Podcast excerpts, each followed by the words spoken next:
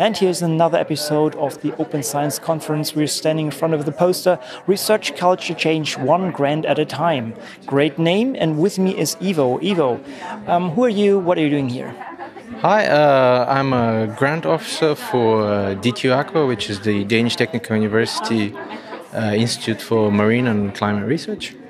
And the day job is uh, assisting young researchers mostly uh, with uh, gaining funding for their grants so they can make their science happen. Mm. And how is this project that is presented here? You call it Open Science Clinic. How is this operating, what does it do precisely?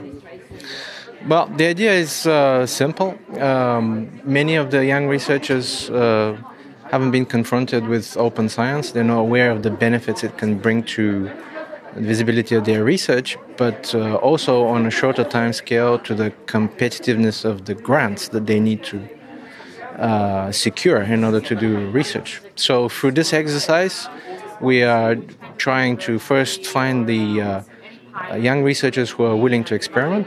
So those are the brave ones. And uh, they're brave because they're not always supported in doing so by their uh, peers or uh, senior scientists.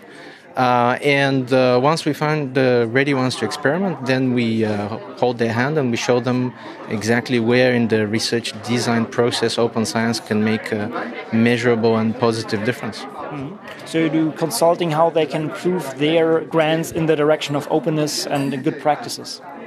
Yeah, but also in a way that the funder expects and the way the funder imposes certain difficult conditions like in many grants, uh, there should be uh, economic benefit of measurable, in measurable terms, and that's not always easy to achieve, even for professionals like grant officers. And how many people or how many grants could you already uh, improve with this, or how many people did you work with so far? So the uh, experiment covered uh, roughly 100 if we include 2019. Um, many of the uh, individuals uh, were assisted. Most of them were assisted because they uh, would allow us.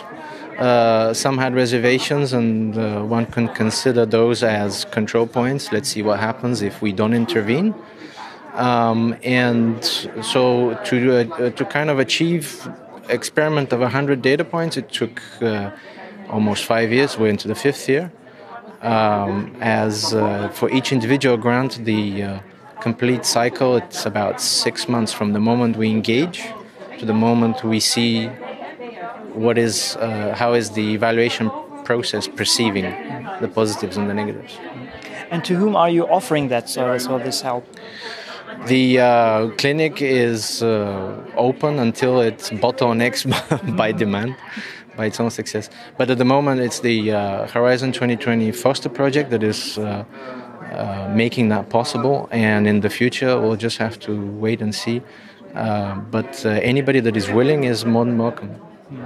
And you, you gave a talk about that where you could dive a little bit deeper into this. And there was also a question how can we scale this up, right? I mean, how can others even benefit from this? Because I guess uh, you have limited resources. Not everybody will, will be able to, to be taught uh, by you guys or helped by you guys. So, what are the recommendations if people think, okay, this is really a, a great way of doing two things, improving these grants and also pushing open science by that? What would be your recommendation regarding that?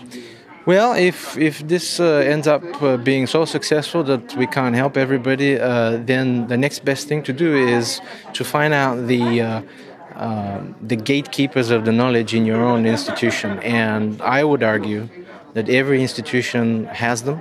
It's just a question of knowing who they are, where they are. But uh, if we had to write a quick recipe, uh, start with the library. Uh, they'll definitely know who cares and knows research data management, FAIR, open science.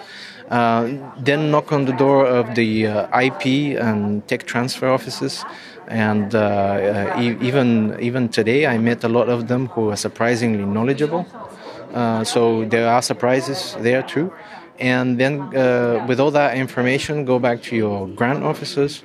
And uh, um, between those three groups, you might find a coalition that can help you do a lot more than you can do now. What were your biggest challenges so far? Actually, the biggest challenge is the most tragic challenge is uh, confronting senior researchers above a certain age. Um, this is posing a problem to them, and uh, frequently it's seen as a distraction or uh, time sponge for the young researchers who are doing other things other than publishing papers. So that's a, that's a difficult struggle, and it's uh, still ongoing. We don't have all the answers, but one step at a time. Have we missed anything important? Just do it. okay, great. Thank you, Ivo, for, for your time and uh, enjoy the conference. Bye.